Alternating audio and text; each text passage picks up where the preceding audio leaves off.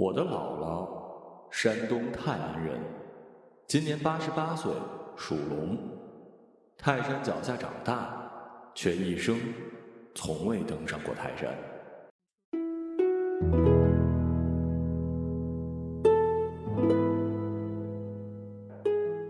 姥姥个子原来也就只有一米五，前半生在山东老家耕地，后半生呢在沈阳的工厂里滚油漆桶。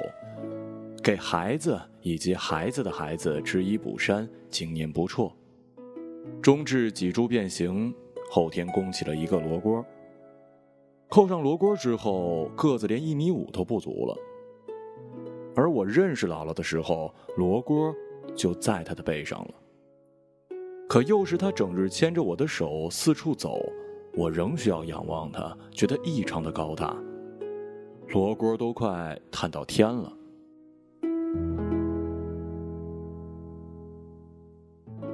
我屡次的问他：“姥姥，我哪天才能长你这么高啊？”姥姥总是笑得很不屑：“ 明天。”我是全家最小的孩子，打从月科里就是由姥姥亲手带着的，吃喝穿用，没离开过她的一双手，彼此陪伴的时间胜过我的父母。我们挤在一张床上睡觉，直到我上了寄宿高中后远赴香港读大学。罗锅并不影响他力大无穷、健步如飞，以及每日上下楼三趟换三身衣服，跟老太太们显摆爱美之心。两次摔倒以前，他在我心中始终是巍峨的，永远是可以倚仗的，就像泰山一样。而跟他一样。我，至今也没有登过泰山。六年前，姥姥在路上摔了一跤，此后一蹶不振，终日卧床或者是窝坐在床边的小转椅里。前两年尚可拄着拐杖小范围走，可就在动笔此文之前，他因坚持独立行走，在家中再次不慎的摔倒，骨裂。依别家老太太这个岁数再来一跤，多半是起不来了。我姥姥命也硬，在几次引人虚惊的阴阳对话之后，有五个儿女轮番的照料，再次坐了起来，但这次却再也无法挪动半步了，只能卧床或者是窝坐。就算日后能够奇迹般的再次行走，怕也再也无法承受长途车马劳顿。有生之年，也终是与泰山无缘了。我恨自己用了一生未曾这样的字眼能够预料他人余生的能力，是可恨至极的。思来蹊跷，人一辈子翻不过的山、摸不透的河，往往都不在天边，就在眼前。时而再添个爱不到的人。泰山对姥姥的一生，就是这么个存在。而更蹊跷的是，这竟是人生铁打的理，人人命里都有一座登不上的泰山。如今姥姥住在舅舅家，在他的床跟转椅上纹丝不动，粗粮粥两碗，茶水半升，饭后看电视，一直看，直到困了。有人陪着他看电视，就算他最潇洒的时光了。孙辈儿里也只有我去。近年来他开始健忘，时常认不得人，唯独我去，无论时隔多久，他都会在我一进门唤出我的名字，主动攀谈。可是讲的也都是我十岁以前的事儿，有时一件事情连续讲三遍，我就这么听着，欢笑里，竟也裹藏着酸楚。我陪他看了十八年的电视，他不记得我才怪呢。小时候陪姥姥看电视，是我每天六小时的书法练习结束后最惬意的时光了。他最爱看《动物世界》，赵忠祥配音的时候，他说：“这节目好，就这节目演的是真的。”哎，你看啊，谁有水谁飞天，谁跑谁爬，谁吃草谁吃肉，老天早就定好了，再厉害的人也编排不了，其他都是胡扯麻拔子。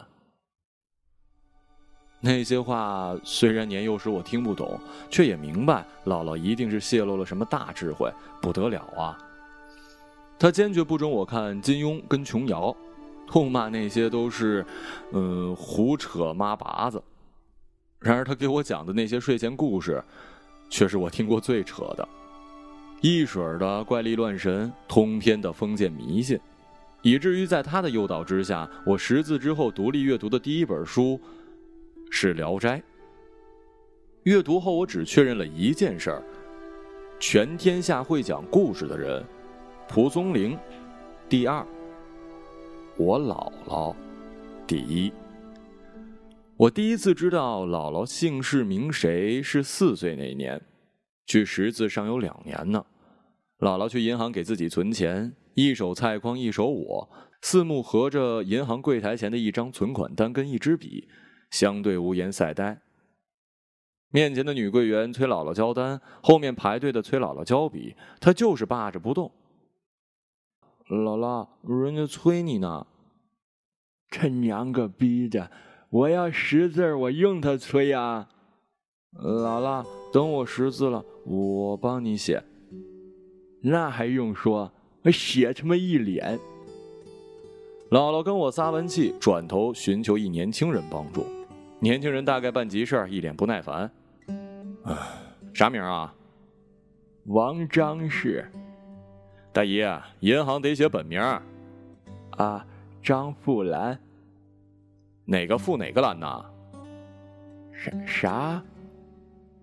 兰字呢？姥姥只能照猫画虎，但就自己到底是哪个富字儿，斗争了整个下午，先后换过仨年轻人，从他们写的所有同音字里挑，看哪个最像记忆中的那个。多年之后，逢见电视里罪案剧中上演警察摊出一沓相片，让证人指认嫌犯的一幕，我都会记起多年前小银行里闷热的下午。姥姥指着一排福字中喊了某一个：“呃，就是他了。”张富兰是一个固执且迷信的老太太，且出口成脏，口头禅就是“他娘个逼”。用法多变，但是这个叫做张富兰的老太太跟我说，让我读书，使劲儿读。她坚信读书识字就能免遭别人的白眼。多年之后，我遂了她的愿，成了一名家乡人中读书最多的，如今甚至以写书为生。我特别想跟那个不识字的张富兰说，其实读书再多，也免不了会遭人白眼。但我还是感谢他，逼我读书。因为不读书，姥姥犯过不少低级的错误。某段岁月被老太太们带下了道儿，笃信某一个当年全国知名的气功大师，号称每天吃太阳即可强身健体、长命百岁。那段时间可苦了我了，每天练字儿六七个小时，间歇的空档还要被姥姥拉到窗户底下盯着太阳，不许眨眼。姥姥帮我摆正马步，收紧拳头，来跟姥姥吃太阳。盯不住十秒我就叫苦，姥姥，我好像瞎了。正常排斥反应，别心急啊，多吃太阳聪明。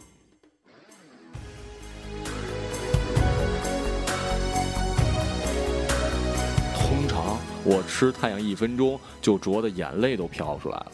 回到书桌前看字帖上的字儿都是重影的，再多看两眼，全世界都黑了。我反问姥姥：“姥姥，你眼睛不疼啊？”“有一点但身体里暖和，感觉有个太阳。”幸亏吃太阳一举，后来被我妈撞破，跟姥姥大吵一架，连带把小区楼下的老太太骂了一通，这才算作罢。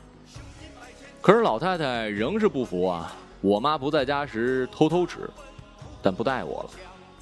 直到半年之后，那位号召全国人民吃太阳的气功大师被抓上了新闻，姥姥才停止了剥削太阳的行为。但多年以后，他似乎有点青光眼了。我怀疑，这都是太阳惹的祸。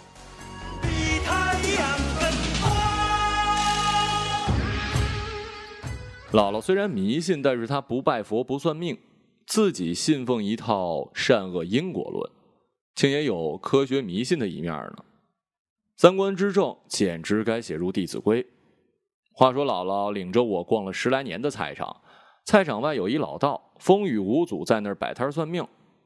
又是我好奇呀，为什么别人家老太太都去算，姥姥你不去啊？姥姥说：“都胡扯妈八子。”我长到了对这个世界的道理开始好奇的年纪后，继续问。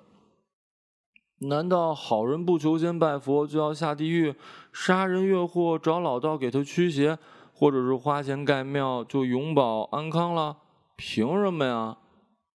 姥姥于是给我讲了一个据说是他山东老家的真实故事。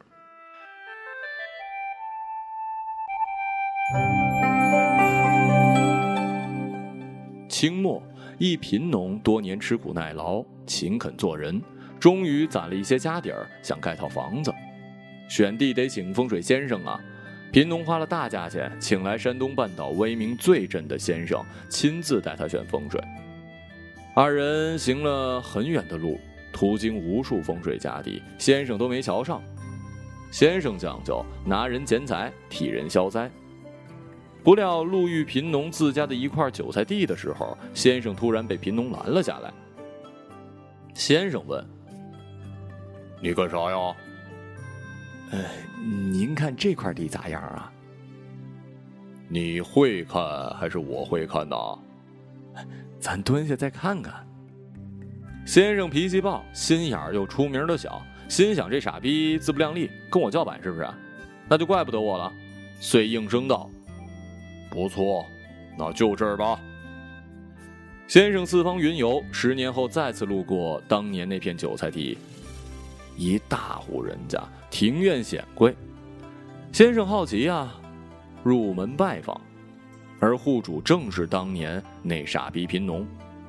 先生大惊啊，自己看风水天下第一，怎么可能走眼呢？终忍不住发问。当年的贫农，如今的地主解释说：“先生，我当然不会看风水。十年前那天呢，我在自家韭菜地看见一个衣衫褴褛的大肚婆在偷韭菜。”看那吃相，应该饿了多日了，不然也不至于偷吃啊。当时我若继续向前走，冲破了人家颜面，更会惊了胎气。我想等他吃饱了离开再过来，来不及跟先生解释，随便扯了一个谎，蹲下藏了起来。结果先生说这真是风水宝地，我就信了先生，在这块地上盖房子。如今看来，先生果然神算，来不及谢恩呐。先生从此风目隐退，不再看风水。隐退前给后人留话：看了一辈子风水，今天才知道自己瞎。哪里有什么风水宝地呀？风水都是跟着人走的，好人走到哪儿，哪儿就是好风水。自己的路自己走，自己的命自己修，懂啥意思了吗？哦。要要做善良的人。姥姥就是一个善良的人。听长辈说，当年姥爷先一步离开山东老家，闯关东，来到了沈阳。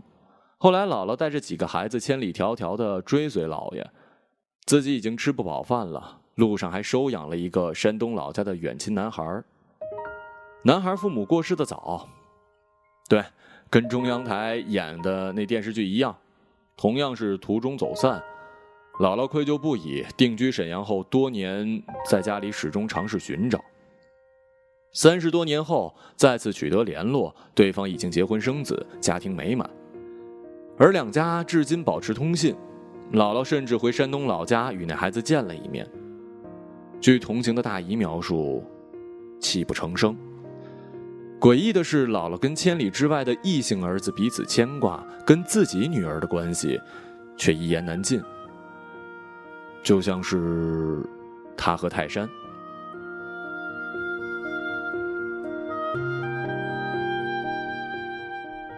而我好奇的却是，比年姥姥健步如飞，老家都回了，怎么就没想登一次泰山呢？或许他是着急回家照料我，也或许他以为日后一定有机会再回老家，再去登泰山。约我三四年级的时候吧，陪姥姥看了好多年的《动物世界》之后，我跟姥姥共同爱上了央视的另一档综艺节目《正大综艺》。节目中有三位英文很棒的台湾女导游，带观众去全世界欣赏风景，什么瑞士雪山呐、巴西丛林呐、夏威夷的海边啦。当然，哪儿的海都比不过马尔代夫。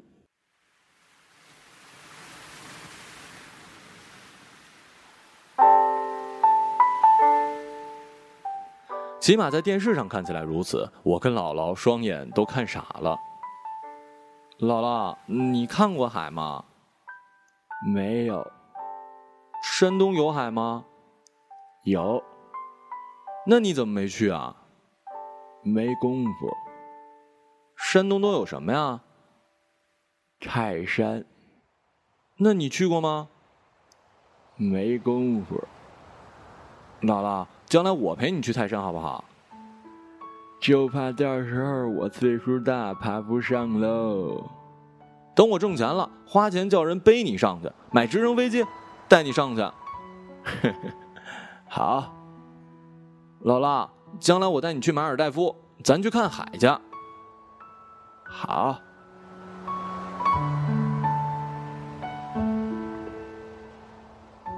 那些年里，我跟姥姥在正大综艺《动物世界》里走遍了大半个地球。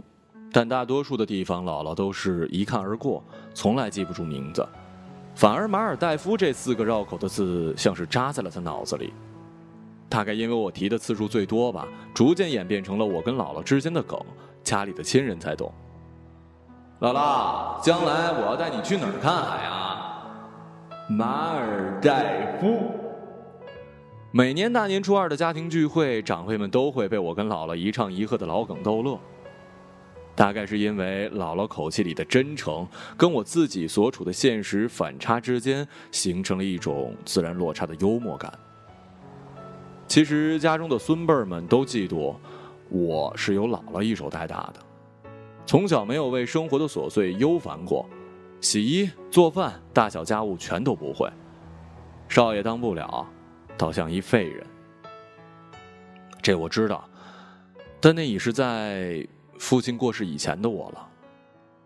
父亲过世之后，导致一系列的家庭变故，无非就是国产家庭剧中常见的利益跟矛盾，只是上演的更加真切跟血淋淋。姥姥就此结束了在我们家同吃同住二十年的日子，搬去了舅舅家养老。此后不久，我休学一年在家，陪伴母亲料理家务，学会了洗衣做饭大小的家务。我已不再是那个离了姥姥无法自理的孩子了，却还是没有足够的本事带着他坐直升飞机去登泰山，去马尔代夫看海。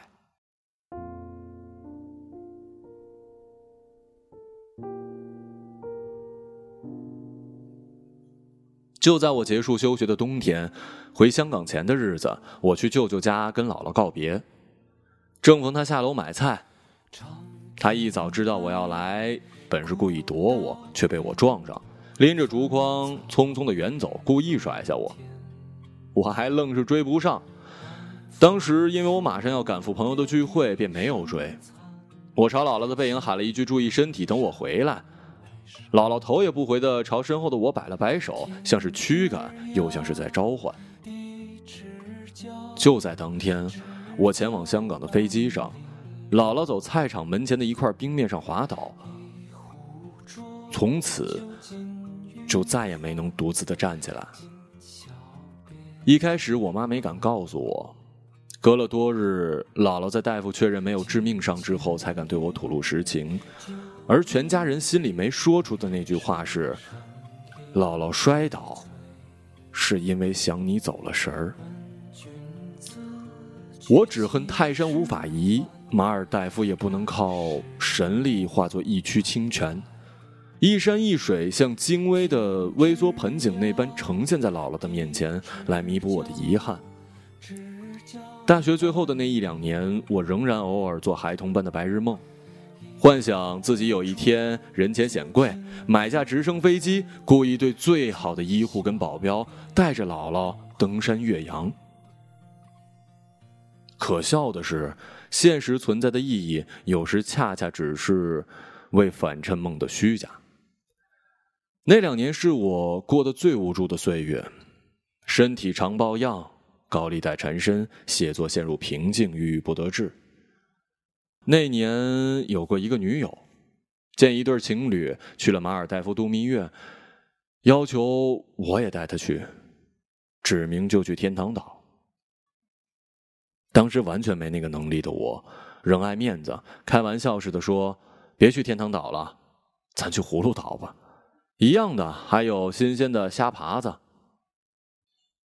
自然了，那个女友后来分了手，可她真以为我们之间的症结在天堂岛，最后一刻仍然坚持问我为什么不带她去马尔代夫。好面子如我，最后也只能半开玩笑的回一句。因为我答应 要带我姥姥第一个去。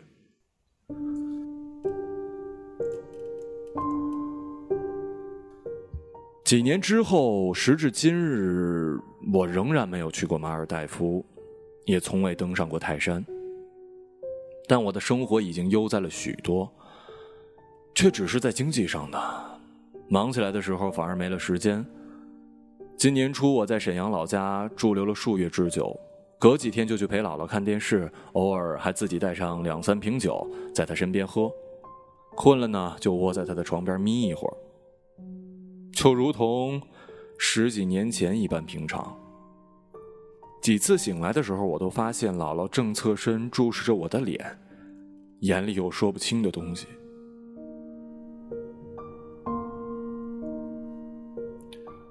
半个小时前，他还不认得房间里的其他亲人，可他一直在叫着我的名字，翻来覆去讲述我幼时带着我时的趣事，引来家人嫉妒。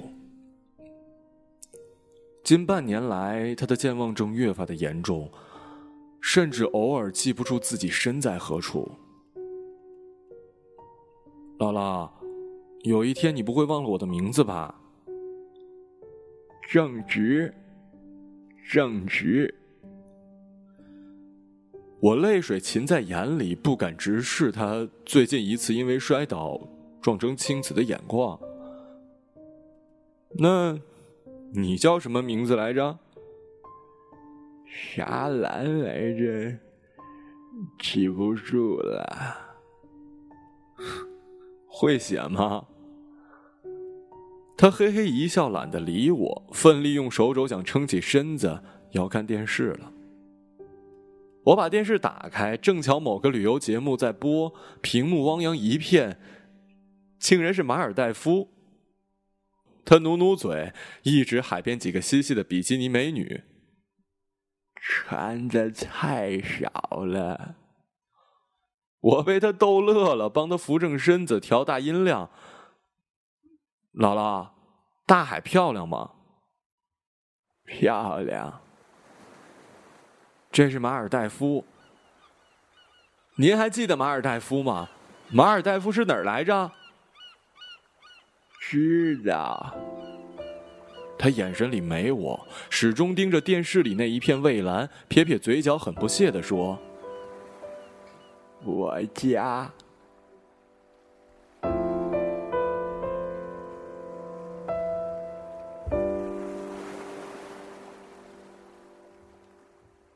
泪如雨下，如同那年吃了一颗太阳。我的姥姥，山东泰安人，今年八十八岁，属龙，泰山脚下长大，一生操劳，却从未登上过泰山。或许他的余生都只能在床畔徜徉。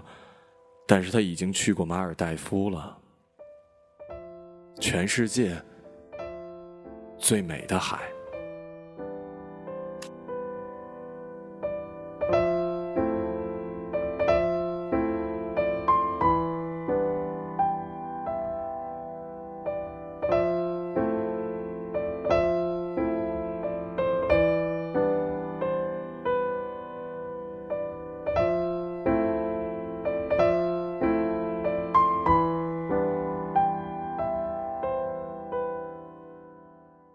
一个朗读者，马晓成。